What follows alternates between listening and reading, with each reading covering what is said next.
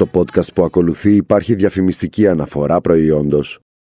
Χαίρετε, είμαι η Μαριλέλα Αντωνοπούλου και σε αυτό το Άκουμάνα θα δούμε τι λένε τα κομπιούτερς και οι αριθμοί για τα παιδιά.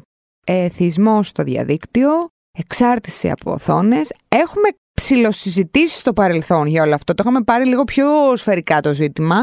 Τώρα πάμε στην εξάρτηση, γιατί έτσι με μια πρόχειρη ματιά γύρω-τριγύρω γίνεται χαμός. Δηλαδή υπάρχουν εθιστικές συμπεριφορές, τις οποίες θεωρούμε φυσιολογικές εμείς οι γονείς ως προς την χρήση των οθονών για τα παιδιά.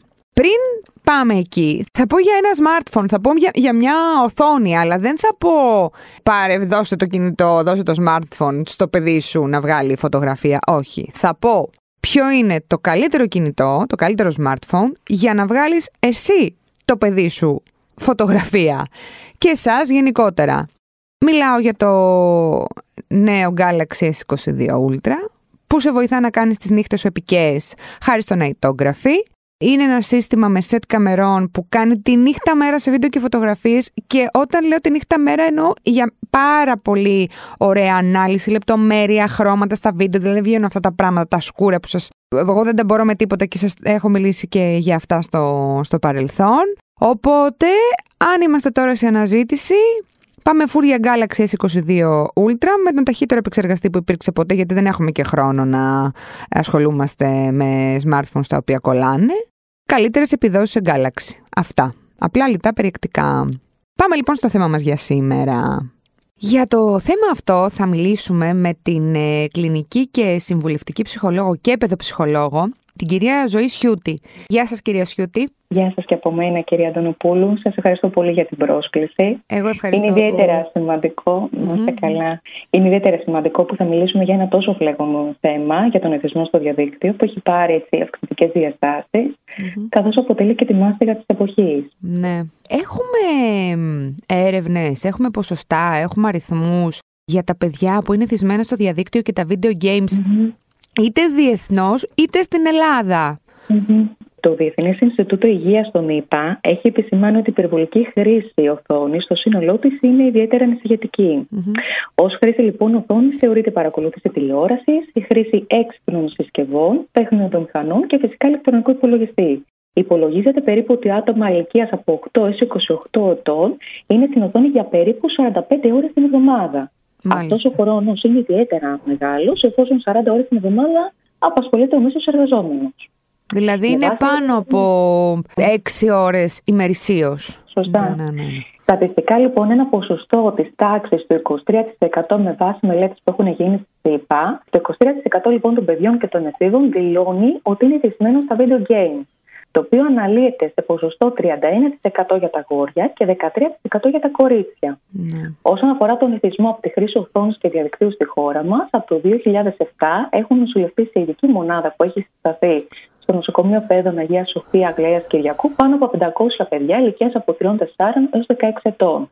Να σας πω την αλήθεια, γιατί ναι. το έχω δει και εγώ αυτό το, ναι. τον αριθμό. Δεν σοκαρίστηκα τόσο πολύ για το δεκαέξι. Αρχικά, να πούμε κάτι. Χαίρομαι πολύ, χαίρομαι μέσα σε πολλά εισαγωγικά που υπάρχουν γονείς που πάνε και το αντιμετωπίζουν. Δηλαδή, πάνω από πεντακόσια παιδιά, από τη στιγμή που αυτό, όπως το είπατε, είναι μάστιγα, σημαίνει ότι δεν αφορά μόνο πεντακόσια παιδιά, αφορά πολλά περισσότερα. Ναι, ναι. Αλλά τουλάχιστον κάποιοι γονείς το είδαν. Γνωρίζουν για την, αυτή τη μονάδα και πήγαν να το αντιμετωπίσουν. Εκεί που σοκαρίστηκα πολύ είναι στο παιδιά τριών έως τεσσάρων ετών. Όχι γιατί δεν το βλέπω προσωπικά, επειδή εγώ μπορεί να έχω μικρό παιδί, απλά δηλαδή ένα παιδί ακόμα δεν βγήκε από το αυγό, να το πω έτσι, ναι, ναι, ναι. έχει φτάσει στο σημείο να είναι εθισμένο. Άρα σημαίνει ότι μπορεί ένα παιδί να εθιστεί στο διαδίκτυο πολύ νωρίτερα mm. από την εφηβεία, έτσι, από Ακριβώς. πολύ νωρίς. Για να πούμε λίγο ηλικιακά, λοιπόν, τι γίνεται. Ένα παιδί, λοιπόν, μπορεί να εθιστεί στο διαδίκτυο από την ηλικία που θα μάθει να χρησιμοποιεί ηλεκτρονικές συσκευές. Mm-hmm. Εφόσον, λοιπόν, παιδιά πολύ μικρής ηλικίας μπορούν και χρησιμοποιούν με ιδιαίτερη ευχέρεια το τάμπλετ και τον υπολογιστή και συνδέονται με το διαδίκτυο, ο κίνδυνος εθισμού τους υπάρχει από πολύ μικρή ηλικία. στους παράγοντες κινδύνου θα πρέπει να συνυπολογιστεί και το lockdown λόγω της πανδημίας. Ναι, ναι, ναι, ήταν, αυτό ε, ήταν ναι, μαχαιριά. Ακριβώς, mm. ακριβώς. Και μάλιστα ένας μεγάλος αριθμός ερευνών έχει αναδείξει τη σπουδαιότητα της ύπαρξης ρουτίνας για την υγεία και την υγεία βασικά συναισθηματική και ψυχολογική ανάπτυξη ενός παιδιού. Η έλλειψη λοιπόν ενός σταθερού προγράμματος στην καθημερινότητα των παιδιών οδήγησε σε απορρύθμιση ψυχολογικής ομοιόστασης. Πιο συγκεκριμένα, η απουσία των διαζώσεων μαθημάτων στο σχολείο και των εξωσχολικών δραστηριοτήτων είχε σαν αποτέλεσμα ένας μεγάλος αριθμός παιδιών να καταφύγει στη χρήση ηλεκτρονικών υπολογιστών, τάμπλετ και βιντεοπαιχνιδιών προκειμένου να απασχοληθούν, δημιουργώντας έτσι και ένα υπόβαθρο για ενδεχόμενο μελλοντικό εθισμό από τα παιχνίδια και το διαδίκτυο. Και όλα αυτά είναι σε μια εποχή που πάρα πολλοί από εμάς αντιμετωπίζουν μια εξάρτηση από mm-hmm. οθόνες, κινητά κτλ. Είτε λόγω δουλειάς είτε γενικότερα. Ναι, ναι. Και μάλιστα πρόσφατες έρευνες που έχουν γίνει στη ΣΥΠΑ έχουν καταδείξει ότι ο μέσος χρήστης διαδικτύου αφιερώνει δύο ώρες και είκοσι τέσσερα λεπτά κάθε μέρα για πρόσβαση στα μέσα κοινωνικής δικτύωσης. Οι χρήστες του Facebook σπαταλούν περίπου κατά μέσο όρο τριάντα οκτώ λεπτά ημερησίως στη συγκεκριμένη πλατφόρμα. Επίσης, ένα σημαντικό ποσοστό, πενήντα κόμμα ένα τοις εκατό του χρόνου της χρήσης ενός smartphone, είναι για την είσοδο σε εφαρμογές κοινωνικής δικτύωσης. Mm-hmm. Αντίστοιχα, οι χρήστες στο YouTube αφαιρώνουν σε αυτό κατά μέσο όρο έντεκα λεπτά και είκοσι τέσσερα λεπτά ημερησίως, mm-hmm. ενώ οι χρήστες του TikTok περίπου σαράντα πέντε λεπτά την ημέρα. Καλά, στο TikTok τώρα, ειδικά που... ναι, γιατί αυτό, αυτό κι αν είναι. Oh, καλά, ναι, εντάξει. Γιατί είναι το μεγαλύτερο mm. μέρος των χρηστών είναι μικρά, mm. μικρά παιδιά. Mm. δηλαδή, mm. οι έφηβοι είναι όχι το. Η αρχή είναι λίγο ναι. ούτε καν ο μέσος όρος πλέον. Δηλαδή... Ακριβώς, ναι. Άρα μιλάμε για εθισμό και mm-hmm. ποια είναι τα προειδοποιητικά σημάδια που μαρτυρούν ότι ένα παιδί έχει υπερβεί την επιτρεπτή σχέση mm-hmm. με όλο mm-hmm. αυτό. Αρχικά θα πρέπει να διευκρινίσουμε λίγο κάποια πράγματα για τον εθισμό. Ναι, πολλές φορές υπάρχει η αντίληψη ότι τα παιδιά δεν θα πρέπει να χρησιμοποιούν καθόλου το διαδίκτυο. Αυτή η άποψη δεν ανταποκρίνεται στην πραγματικότητα, εφόσον σήμερα τα παιδιά και ιδίως οι έφηβοι θα πρέπει να χρησιμοποιούν το διαδίκτυο είτε για έρευνα λόγω εργασιών που τους ανατίθενται από το σχολείο, ή για να διαβάσουν κάτι που τους κεντρίζει το ενδιαφέρον, ή ακόμα και για επικοινωνία με τους φίλους τους. Ναι. Με βάση λοιπόν τα υπάρχοντα διαγνωστικά κριτήρια της Αμερικανικής Ψυχιατρικής Εταιρείας, ο όρος εθισμού στο διαδίκτυο και στα games δεν υπάρχει ακόμα. Ωστόσο, έχει προταθεί μια νέα διάγνωση, η διαταραχή ιντερνετικών παιχνιδιών. Α, τα προτινόμενα λοιπόν κριτήρια περιλαμβάνουν τον υπερβολικό χρόνο ενασχόλησης με το διαδίκτυο, την αδυναμία ελέγχου χρήσης του, την απώλεια ενδιαφέροντος για άλλες δραστηριότητες και την κοινωνική απόσυρση. Παρόλο λοιπόν που δεν έχει αναγνωστεί επίσημα ως διαταραχή, ο εθισμός στο διαδίκτυο και τα games, τα οποία και τα δύο αποτελούν συμπεριφορικούς εθισμούς, είναι όροι που χρησιμοποιούνται από τους επαγγελματίες ψυχικής υγείας σε παγκόσμιο επίπεδο.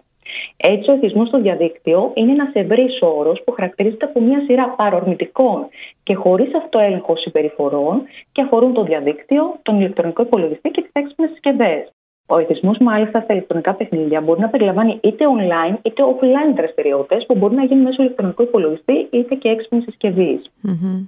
Όταν λέμε υπερβολική χρήση, mm-hmm. ορίζεται ποσοτικά ε, ανάλογα με την ηλικία.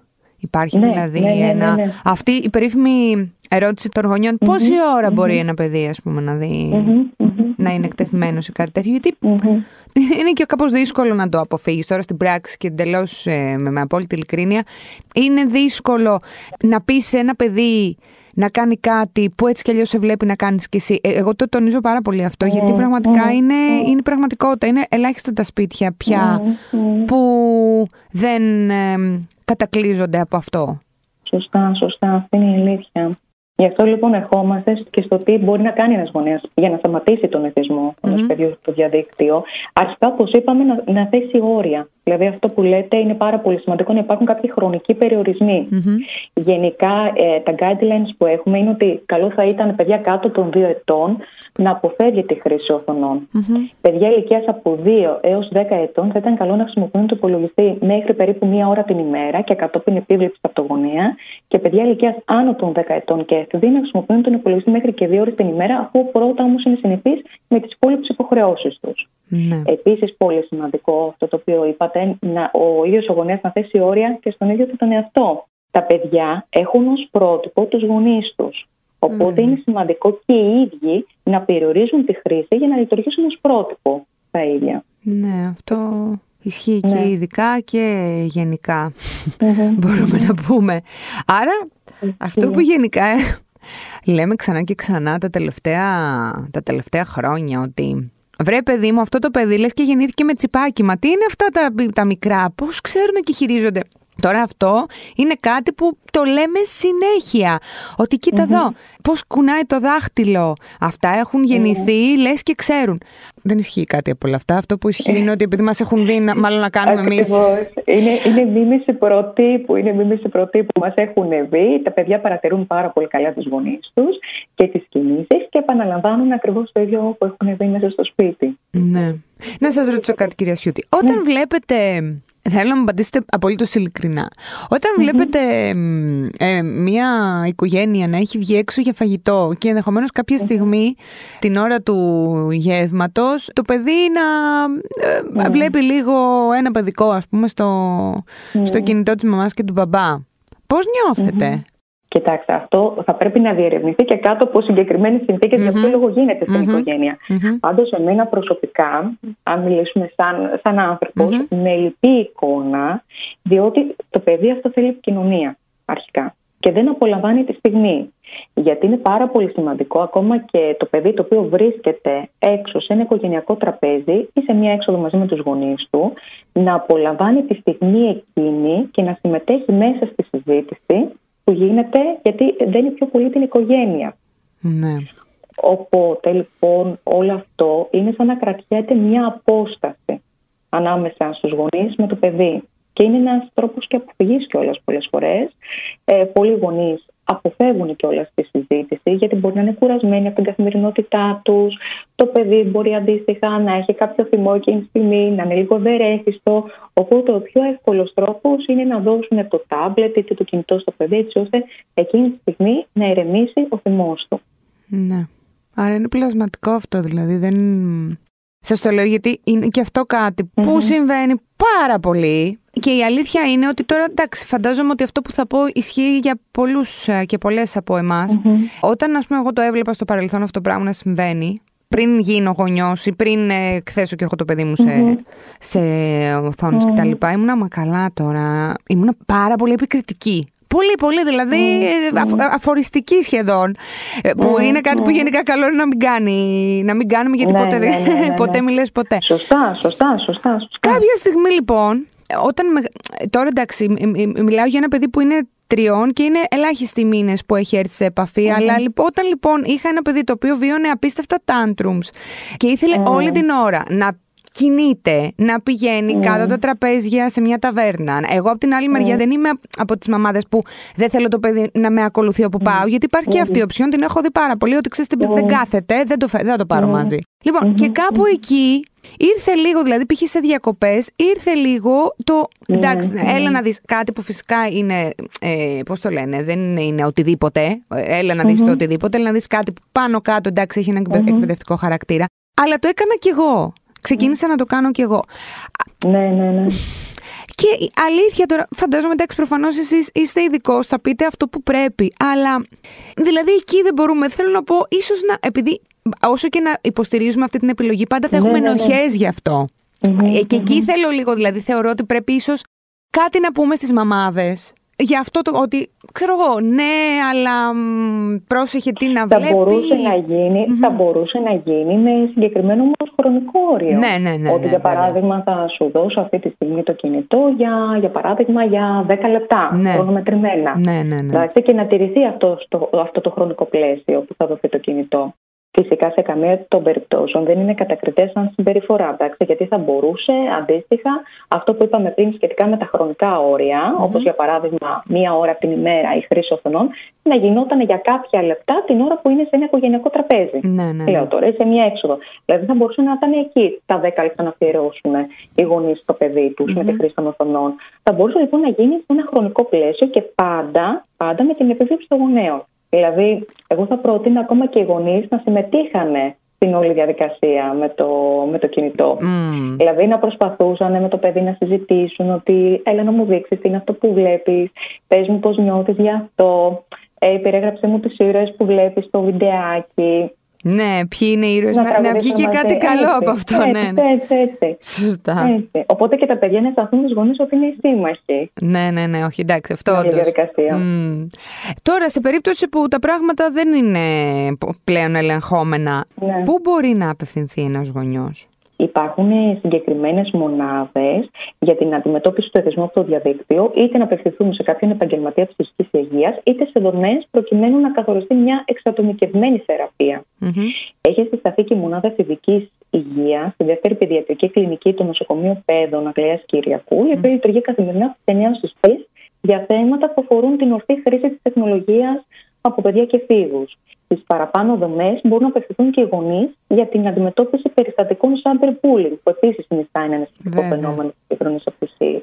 Είπατε κάτι πολύ σωστό τώρα, το από το οποίο θέλω να πιαστώ, γιατί μπορεί να νομίζουν οι γονείς ότι αν φτάσουν στο σημείο, ας πούμε, να πάνε το παιδί για να, απο, να αποχωριστεί τις οθόνες, mm. ότι είναι πονάει κεφάλι, κόψει κεφάλι. Δεν είναι αυτό. Είναι η σωστή χρήση, είναι ορθή χρήση. Δηλαδή, mm. δεν θα mm. πει κανένας ότι τέλος δεν θα ξανα... Ε, όχι. Δηλαδή, αυτό ακριβώς, που λέμε σαν τιμωρία που ποτέ δεν γίνεται κιόλας και είναι αστείο. Δηλαδή, πάνω σημείο και μετά πιστεύω ότι τα παιδιά λέμε mm-hmm. καλά, εντάξει.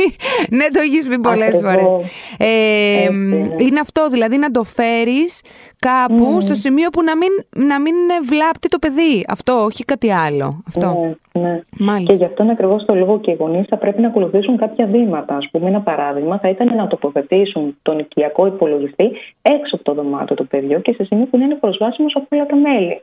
Mm. Αντίστοιχα, να εγκαταστήσουν κάποιες ρυθμίσεις γωνιακού ελέγχου για να αποκλείσουν την είσοδο του παιδιού σε ιστοσελίδες συγκεκριμένης κατηγορίας, mm-hmm, mm-hmm. να θέσουν, όπως είπαμε, χρονικά όρια και να είναι συνεπείς σε αυτά τα χρονικά όρια. Επίσης, είναι σημαντικό και οι δύο γονείς να παρουσιάζουν ένα ενιαίο μέτωπο, λαμβάνοντας σοβαρά υπόψη το πρόβλημα και συμφωνώντας σε κοινούς στόχους. Mm-hmm. Το ζητούμενο λοιπόν είναι να αντιμετωπίζεται ενιαία το παιδί και από τους δύο γονείς, καθώς υπάρχει πολλές φορές κίνδυνος το παιδί να συμμαχίσει με τον ελαστικότερο γονέα. Α, βέβαια, καλά αυτό. Ο γονέας λοιπόν ακριβώς θα πρέπει να είναι προετοιμασμένος για πιθανή συναισθηματική απόκριση του παιδιού σε περίπτωση που θέσει περιορισμούς στον χρόνο. Mm-hmm. Για παράδειγμα, ένα παιδί μπορεί να αισθανθεί ότι απειλείται και μόνο με την ιδέα του χρονικού περιορισμού.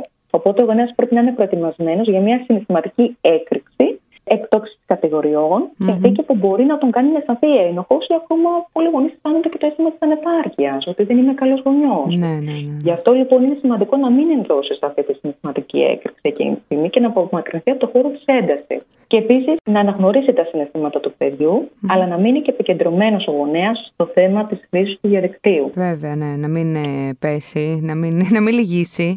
Και έτσι κι αλλιώς η αλήθεια είναι ότι τα παιδιά, αν ξέρουν ότι υπάρχει κοινή γραμμή, δεν πάνε να, δεν υπάρχει mm. περίπτωση να πάνε στον έναν από τους δύο. Δηλαδή, άμα ξέρουν ότι υπάρχει κοινή θέση, δεν το κάνουν. Ακριβώς. Αν γίνει, γίνεται αυτό μόνο όταν ξέρουν ότι ο ένας από τους δύο θα πέσει mm. πιο εύκολα.